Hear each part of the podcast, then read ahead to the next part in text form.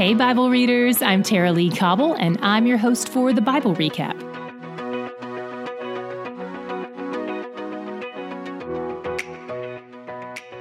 We covered seven Psalms today.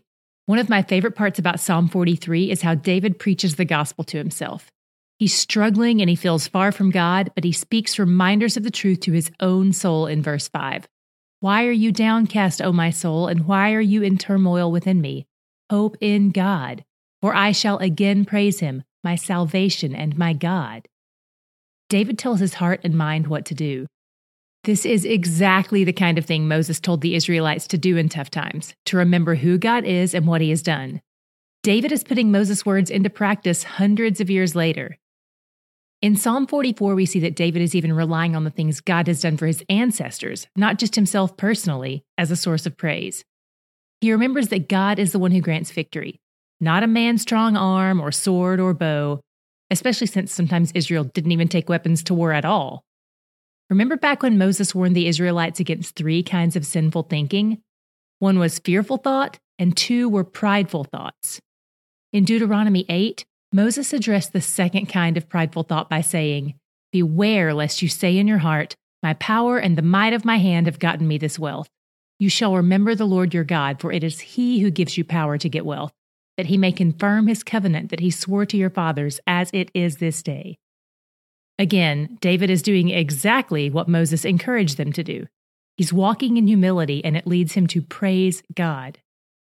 But right now, David is confused because God doesn't seem to be currently granting the kind of victory he did in the past. From David's vantage point, it seems like God has not kept up his end of the covenant. So David's taking that concern to God himself. He has no idea what kind of sin might be prompting God's silence on their behalf, and he asks God to come to their rescue. We don't get any indication if David's claim is right or wrong, whether there's sin to be repented of among the people or not. But the fact that this is written to be a corporate song is an interesting thing, because then, when the people are singing it, it might prompt some individual reflection, which in turn might prompt some repentance from any unconfessed sins among the people. By the way, the reason we know this song was written to be sung corporately is because it has that little phrase at the top that says, to the choir master. Personal songs usually say something like, of David or of Asaph. If you want more info on all this, we'll link to a short article in the show notes. And if you haven't been reading those little lines at the top, check them out. It's really interesting to read a psalm in light of its intended voice and audience. For instance, Psalm 45 was written for a wedding, the king's wedding to be precise. This one wasn't written by David, but it's probably about David, or at least about one of his descendants. Even in the context of a wedding, the song still opens with praise of God. Unlike Psalm 45, which is for two specific people, Psalm 49 is addressed to everyone, all the peoples of the earth. The psalmist has one message for everyone rich and poor, low and high, wise and foolish, and the message is this you're going to die. It's basically a call to remember what matters in life, because that will drive out fear. In verse 5, he says, Why should I fear in times of trouble? He points out that God has ransomed his soul, so in the face of worldly oppression or even death, he can rejoice. And while Psalm 49 ends by focusing on death, Psalm 84 brings things back to focus on life, specifically the life of God's servant. The psalmist says he never feels more at home than in God's house. When he's away from it, he feels weak but when he's there, he feels alive. Verses 5 through 7 talk about strength. Verse 5 says, Blessed are those whose strength is in you. And verse 7 continues, They go from strength to strength. There's a hint here that the overall context of verses 5 through 7 indicates something along the lines of, They go from you to you. I love that. It's like there's no other place to go but to the Lord. He's our home and He's our strength. The psalmist values nearness to God above everything else, and he's even willing to serve in humble positions just to draw near to God. Psalm 85 is a corporate lament. It points to God's past faithfulness and asks Him to bless Israel again. One of the standout features of this psalm is how much it calls on the character of God and the name of God. When God told Moses his name back in Exodus 34, A lot of the words he used to describe himself are the same words sprinkled throughout this poem. He forgives iniquity and sin, like in verse 2.